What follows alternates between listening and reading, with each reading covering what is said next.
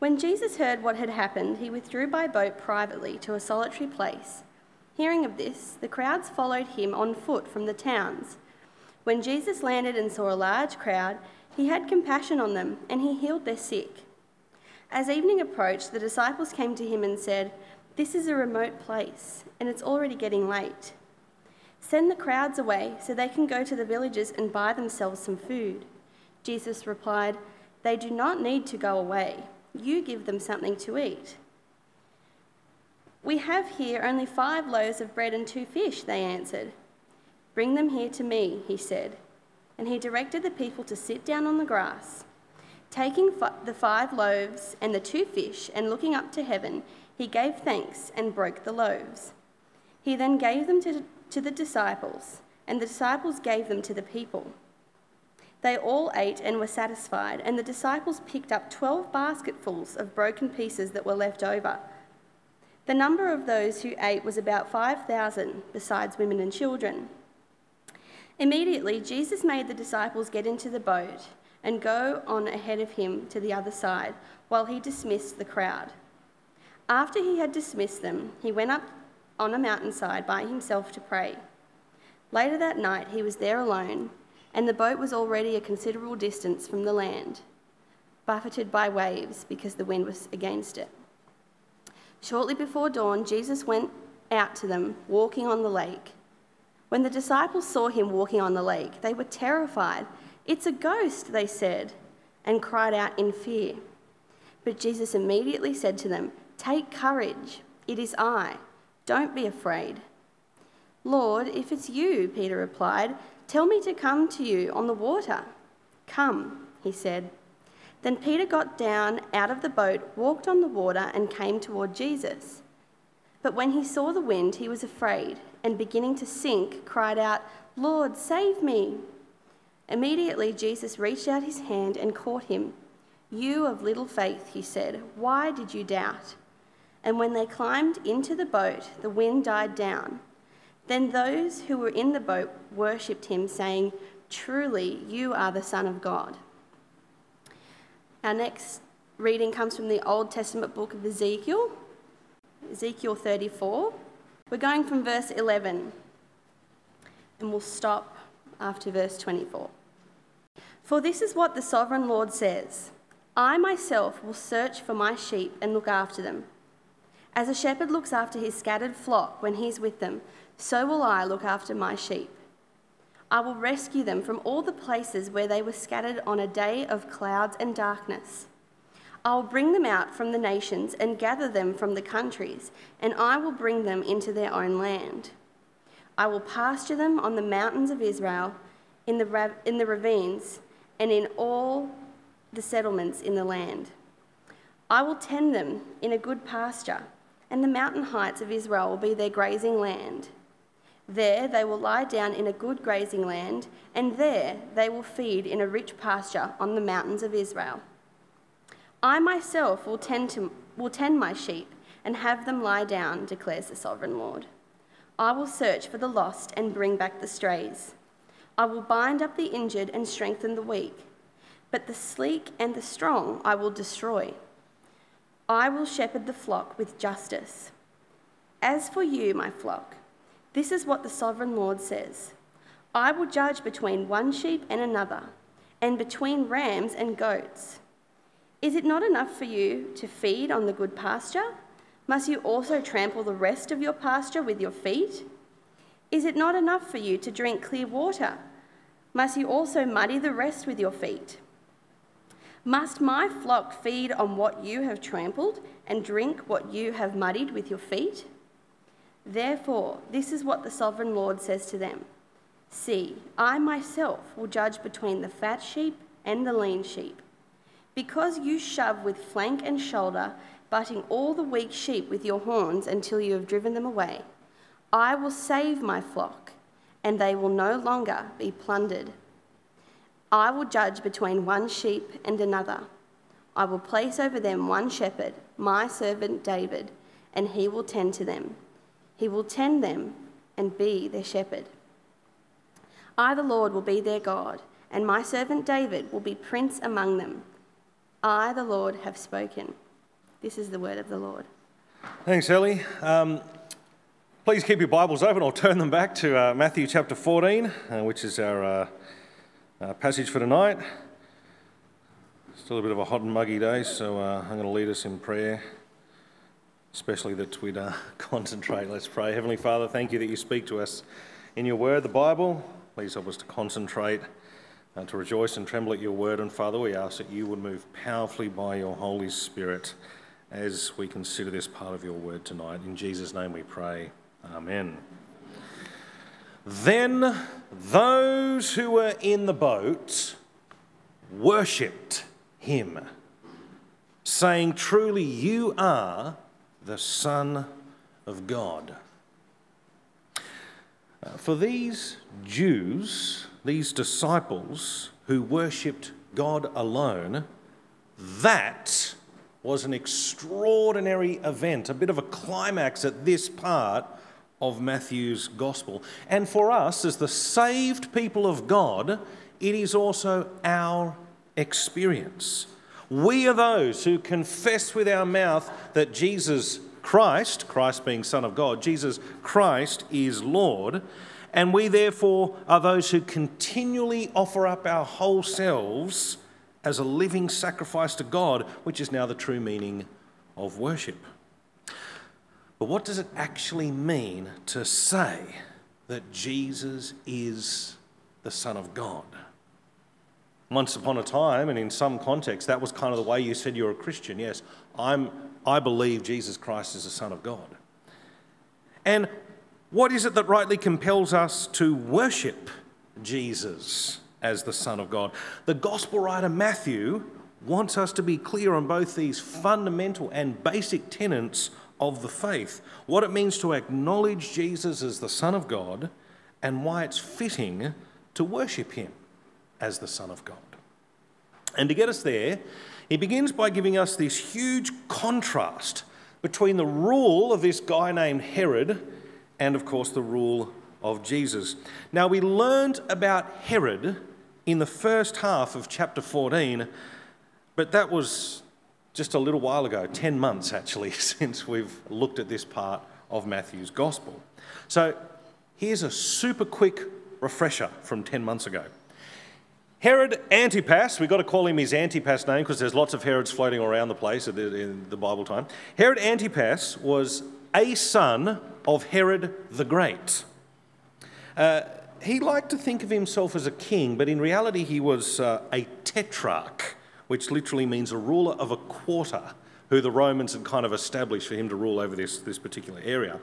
And like most power hungry people with great insecurities, he was a bit of a bully. He'd taken his own brother's wife for himself while the brother was still alive, and her name's also a bit of a Herod name. Her name is Herodias. He'd taken her and when John the Baptist knew about that, he came and said, Oi, you shouldn't be doing that. And so what does this Herod do? Well, he doesn't like what John the Baptist says, chucks him in prison. So this guy wants to do what he wants to do. The prophet does his right job, which is to bring the king, or in this case, tetrarch, in line with the word of God, and he just bullies him. Then, at one of Herod Antipas's lavish banquets, his stepdaughter, which I think could also be his niece, gave an entertaining dance that pleased him so much that he promised her a reward of whatever she wanted, up to half his kingdom, quarter, that he would give her. Prompted by her evil, adulterous mother, she asked for the head of John the Baptist on a platter. I suspect a lot of you have heard this story before or are familiar with it, the beheading of John the Baptist. Now, Herod did not want to kill John, but his desire to save face in front of his guests was far greater than his desire to follow his God given conscience. And so he did murder the last and greatest Old Testament prophet and had his head brought in on a nice plate which of course is a disgusting and bloody display of worldly so called power. Now, when this Herod started hearing about Jesus and what Jesus was doing, he entertained the notion that Jesus could somehow be the embodiment of John's ghost. John the Baptist has risen from the dead. That's why miraculous powers are at work in him, said Herod. And thus Herod added pagan superstition to all his many evils and corruptions. So that's Herod Antipas, power hungry, morally corrupt, bully, adulterer, and murderer who enjoys, I think, being in the limelight. And with that background, we come to the second half of chapter 14, which is our sort of re entry into Matthew's gospel for, for this part of the series. And it begins, verse 13, when Jesus heard what had happened. That is, when Jesus had heard this stuff about Herod beheading John the Baptist. When Jesus heard what had happened, he withdrew by boat privately to a solitary place. And later on, we're going to find out the reason he wants to do that is to pray to his heavenly Father. But, continuing verse 13, hearing of this, the crowds followed him on foot from the towns. When Jesus landed and saw a large crowd, he had compassion on them and healed their sick. See, Jesus knew that John the Baptist was the forerunner, he was the warm up act for the main event. John's gruesome murder at the hands of sinful worldly powers would have been this horrible foreshadowing of the fate that was now very close for Jesus. And understandably, then, Jesus would have felt the great weight of his soon to come death, which he knew would be much worse even than what happened to John the Baptist. It's the kind of thing that made Jesus want to go to a solitary place and, and speak and ask help from his heavenly Father. Now, I know that when something's weighing really heavily on me, I don't want to deal with people. I want to withdraw. I want to be by myself and, and hopefully get things a bit sorted so I can at least feel marginally better and, and well enough to face the day or face the job that, that, that's at hand. But when Jesus, whose burden was significantly larger than any of you or I will ever possibly know, when Jesus saw that needy crowd before him, despite his great desire to have time to himself, he instead chose to meet their needs. And it wasn't reluctant. It says there he had compassion on them. And the word used here in the original language is a very intense adjective of longing and care. Jesus was longing to meet their needs above his own very real and, and very intense need. He would sacrifice self interest for the sake of others the polar opposite of Herod, who would sacrifice others for the sake of his own self interest. So that's Jesus' attitude compared to the attitude of Herod. But what about Jesus' authority? Now, Herod wanted to make himself out to be a king when he was merely a tetrarch. Jesus makes himself out to be a lowly servant when his power is actually at the level of well, let's see. Verse 15. As evening approached, the disciples came to him and said, This is a remote place. It's already getting late. Send the crowds away so they can go to the villages and buy themselves some food. Jesus replied, They do not need to go away. You give them something to eat. Now, that is an absolutely outrageous and ridiculous command.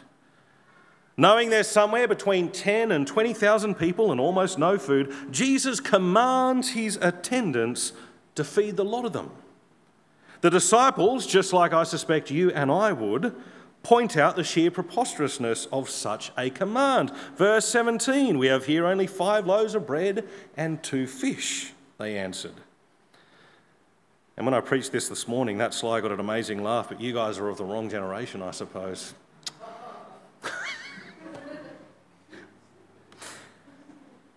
but as is always the case, Jesus proves his authority to give such a command. Verse 18 Bring them here to me, he said, and he directed the people to sit down on the grass, taking the five loaves and the two fish, and looking up to heaven, he gave thanks and broke the loaves. Then he gave them to his disciples, and the disciples gave them to the people. They all ate and were satisfied. And by the way, I got no idea of the mechanics of this miracle. Whether or not it's like the packet of Tim Tams that never runs out. You just like put one out, another one comes. I don't know. We're not told, but that's not the point. But the point is, verse 20, they all ate and were satisfied, and the disciples picked up 12 basketfuls of broken pieces that were left over. The number of those who ate was about 5,000 men, besides women and children. So Jesus was right. The crowd didn't need to leave. And it was reasonable for him to issue that command that his servants would feed the entire crowd. Now, you can't not think of the ancient Israelites, can you, when you see this little event? You remember the ancient Israelites? They wandered in the wilderness. They were fed by God, yet through the servant Moses, you know, the manna and the quail, and uh, they were broken up into 12 tribes. Here we got 12 basketfuls. It's kind of alluding to that experience. And we're also right to remember that Jesus, in his compassion on the crowds, now seated on the grass, we're told, interestingly, kind of sounds like that shepherd that we heard about in Ezekiel 34. And it's a strange kind of thing because the shepherd is the Lord. I will shepherd my people. And yet, it's the servant of the Lord, King David. I, I will set up David. And so we've kind of got Moses, who's the servant, and, and, and yet God. And we kind of got David, who's the servant, and, and yet Yahweh. And in both these sort of things, you've got this weird mixture of the supernatural power and the authority of God Himself, yet exercised through the lowly and faithful human servant. Is Jesus the lowly servant who places the needs of others above his own? The answer must be yes. And yet, at the very point of doing so, does he exercise the supernatural and inexplicable power of God Almighty? Well, the answer is also yes. You see, Jesus wants his disciples to know that he can rightly give the command to distribute some kid's lunch to thousands of people and expect an abundance of leftovers. By his ridiculous command, he's showing that he's what you might call the God man shepherd the highest of authorities doing the most selfless of services. By the way, this is the point that Satan gets it wrong. You remember all the way back the temptation of Jesus by the devil in, in uh, chapter 4 of Matthew? You know, the first thing that the devil says to Jesus when he comes to him is this If you are the Son of God, command these stones to become bread. See, Satan knew that the true Son of God would have all the power and authority of Yahweh himself and could therefore indeed command the stones to become bread. And Jesus could have successfully made such a command. But given that it was to suit his own very real hunger, such a command would have been self serving rather than done in the humble sacrificial service of others. Hence, Jesus rejected Satan by quoting the words of Moses, the humble servant of the Lord from Deuteronomy, that man does not live on bread alone, but every word that proceeds from the mouth of God. But back to the loaves and the fish here.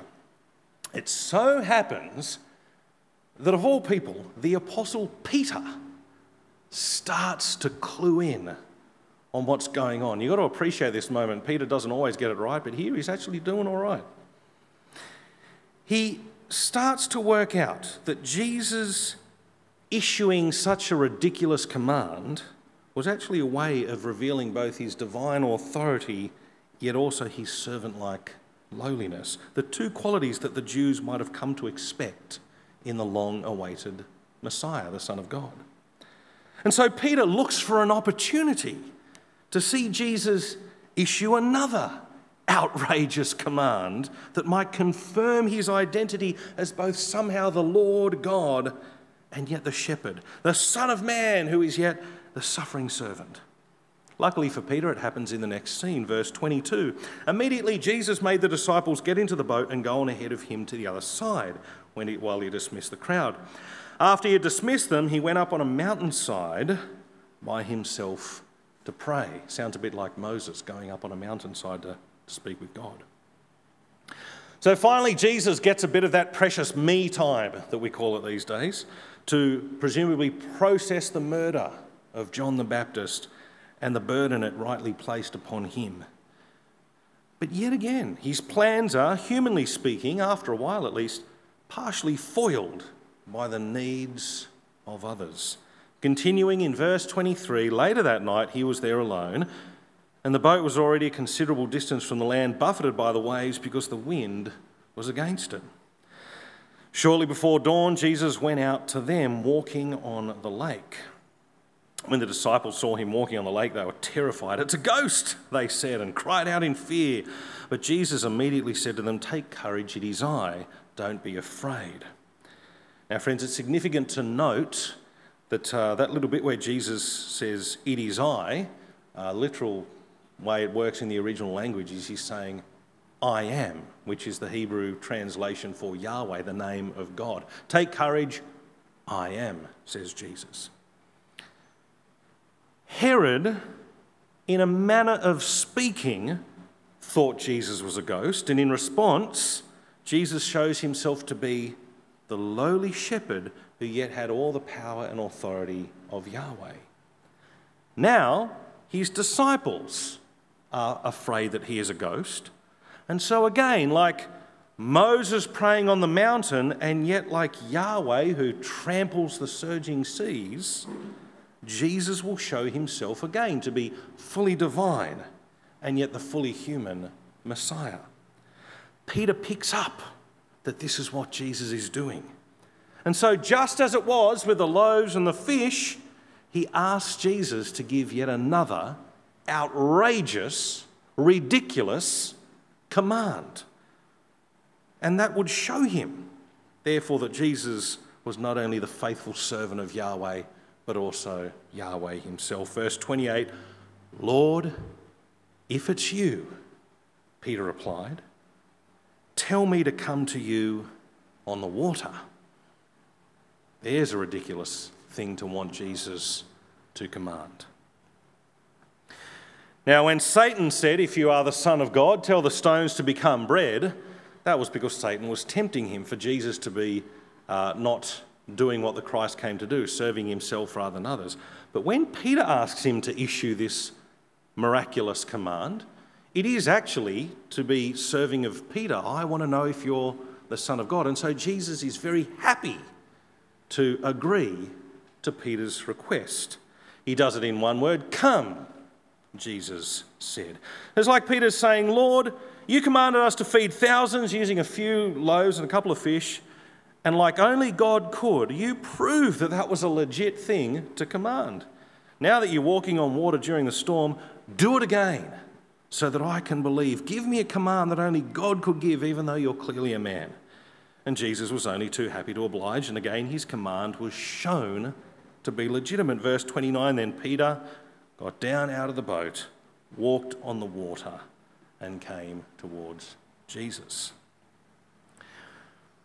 Peter was therefore at the point where he could recognize Jesus as both the humble servant and yet the all powerful Lord.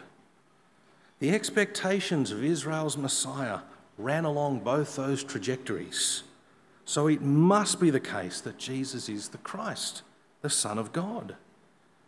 And what did that Son of God come to do? Well, verse 30 But when he, Peter, saw the wind, he was afraid and beginning to sink, cried out, Lord, save me. Which, of course, is exactly what the Christ, the Son of God, came to do. And it's also exactly what you and I need, by the way. See, as Peter discovered that day, you can have all the evidence in the world that Jesus is the divine Lord, He is God, and He has yet come down as the humble shepherd. You can have that put right in front of you in an outrageous kind of manner, and even then, you can yet struggle with ongoing doubts. I wonder if there's someone like that here tonight. You know the truth. Deep down, Jesus really is who he says he is, and you kind of want to follow him, but it's like, I just I, I feel this reluctance to commit. Well, don't worry, you're in good company. Even if the evidence is put out on a plate right in front of you, it's hard for some people, right? Peter included. You see, our faith that is our trust, our reliance. Even that is tainted by our sinful rebellion against what God has revealed to be absolutely plain and simple and true. But that's why it's wonderful that the thing that the Son of God came to do was to save us from our sin to save us from our sin that results in certain death and judgment, in the chaos that easily envelops us, but that God can walk over and can even grant saved people can walk over with him. The Son of Man, who turned out to be the Son of God, came not to be served, but to serve and to do what was necessary to save sinners. And so, verse 31 immediately Jesus reached out his hand and caught him. You of little faith, he said, why did you doubt? And when they climbed into the boat, the wind died down. It is almost certain that what Jesus says here, by the way, is, is not so much a harsh rebuke as it is a kind of like a longing for Peter to embrace what he's already worked out to be true. It's like Jesus is saying, Mate, you were already there. You're walking on the water. Come on, you can totally trust that I am who I say I am. And that's pretty much what happened with all the disciples at the climax of this part of Matthew's Gospel. Verse 33 then those who were in the boat worshipped him, saying, Truly you are the Son of God. Maybe Jesus is kind of like that for you at the moment. Mate, come on. You know I am who I am. You know, you don't need any more evidence. For goodness sake, do the only logical thing repent and put your faith in me. The last time that these guys were in a boat with Jesus kicking around and a big storm, another story that I suspect most of you know, remember how it ended? They said, Who is this man? Even the wind and the waves obey him, right? Everyone knows that story? This time, they got Jesus a boat in a storm, but this time they say, Truly you are the Son of God. And they become worshippers of this Christ. They become worshippers of the one who is somehow both the servant of the Lord and yet who exercises all the power and authority that only Yahweh Himself could exercise. There are some days I wish I could exercise that power and authority and poof, take away whatever the heck it is on the roof and make them just fall dead on their face. If that's a bird, someone get a shotgun, please. Or get a cat and chuck it up there to chase it. Anyway. Friends, what it is to acknowledge Jesus as the Son of God or as the Christ is exactly these two things. It's to say, yes, you are the shepherd, the lowly servant, the one who reflects the character of God, who comes to lovingly, sacrificially give the needs of others. And yet, at one and the same time, there is no question that he is none other than Yahweh, God Himself. As a matter of fact, that's kind of our key point for the night. As the Son of God, which we shorten just to, we use the word Christ, as the Christ, Jesus has all the power and authority of God, and yet he exercises his power, his power as a humble servant of others. To be not just a Christ, but the Christ, Jesus had all the glory, all the power of Yahweh, who, by the way, does not share his glory with another. And yet he had all the lowliness of the despised and rejected servant who would sacrificially meet the needs of God's chosen people. When we acknowledge Jesus as Christ, the Son of God, that's what we're actually saying. And of course, it makes sense that we would therefore worship him as God alone. You would be an absolute fool not to worship him as Christ because he is the most powerful person in the universe and he has chosen to use his power to lay down his life in order to pay the eternal penalty for your sin and for mine. Herod, not to mention any other human ruler, has nowhere near such power and nowhere near such servant heartedness. You and I have nowhere near such power and nowhere near such servant heartedness. We are far worse masters over ourselves than what Jesus is. Self rule is always on the spectrum between deception and torture. If you're your own master, you live somewhere between deception and torture. But when you come under Jesus' rule, you find that his yoke is easy and his burden is light.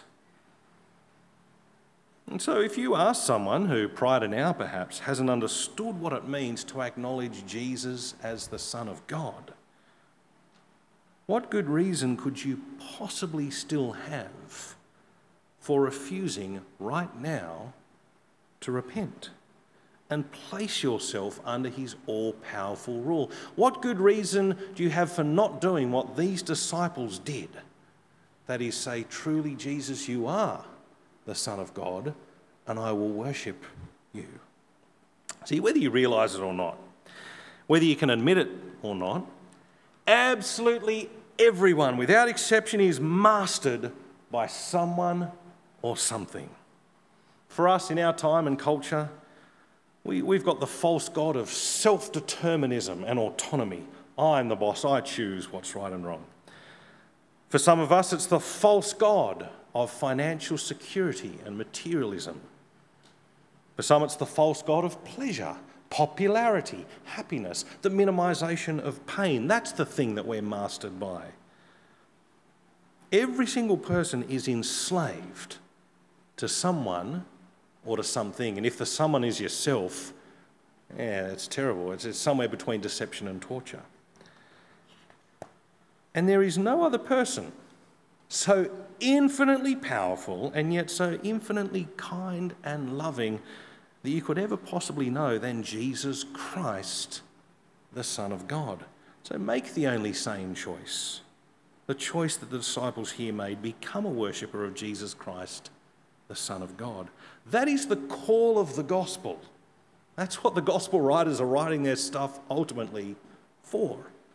And the result, by the way, is eternal life.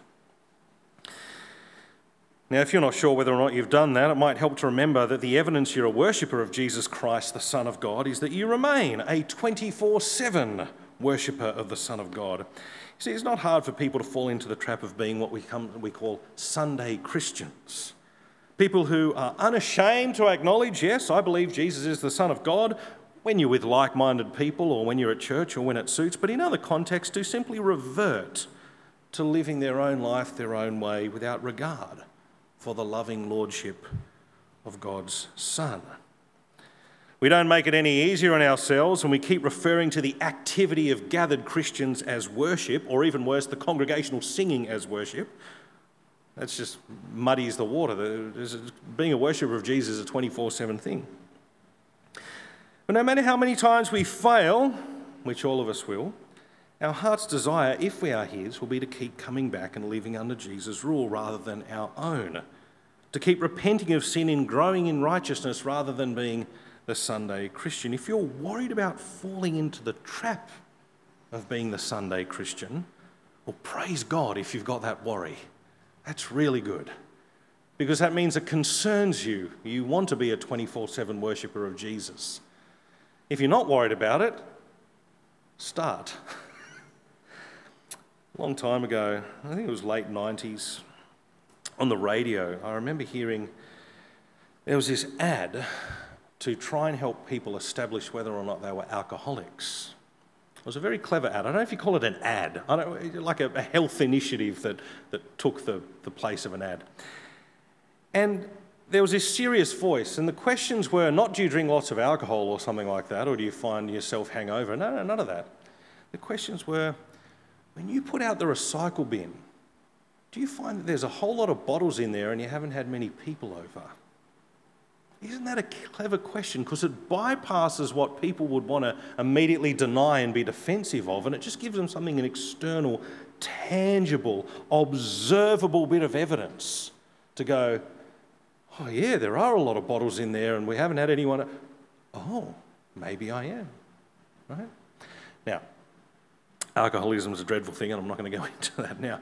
But you can do a similar thing when it comes to self diagnosing whether or not you're a 24 7 worshipper of Jesus.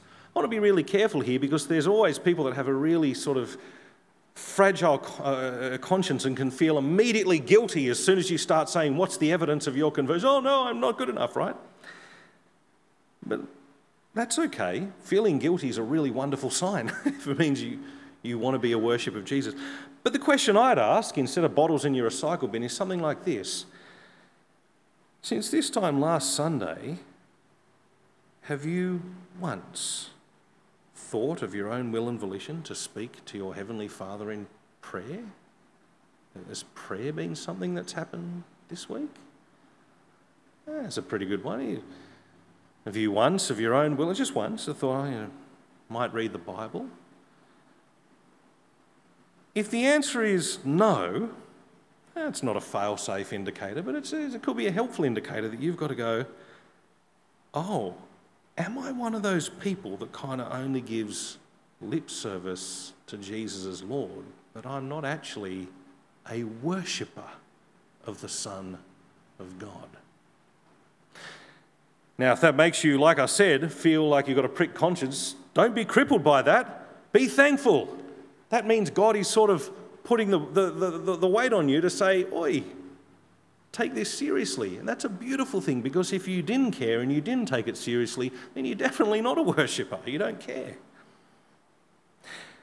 Now, assuming you are a person who worships Jesus Christ, the Son of God, well, then will you and me will want to grow to be more and more like Him.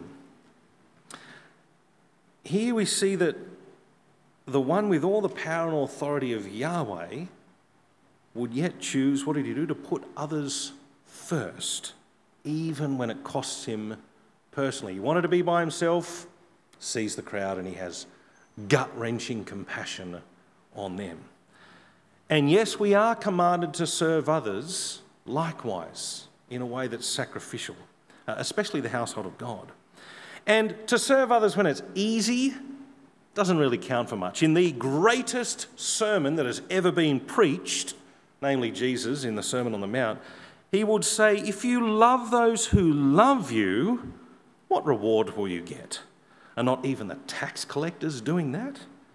And if you greet only your own people, what are you doing more than others? Do not even the pagans do that? No, says Jesus. You've got to love and serve when it is costly to do so, because that is what he does. As a matter of fact, he would serve you and me by the ultimate cross of facing the judgment, the wrath of God in his death on the cross, so that you and I don't have to. Uh, most of you guys know that part of my job is to be the, uh, uh, the, the overseer of the youth ministry in our church, and I'm delighted to say that uh, Grace Youth is starting up again this coming Friday, Youth Bible Study next Sunday. One of the wonderful things that I kind of get to see every now and then is I, I get to see someone who's, you know, within in high school age, make a decision or choose something that pits them against the majority of their peers and that I just know would have been a hard thing for them to do.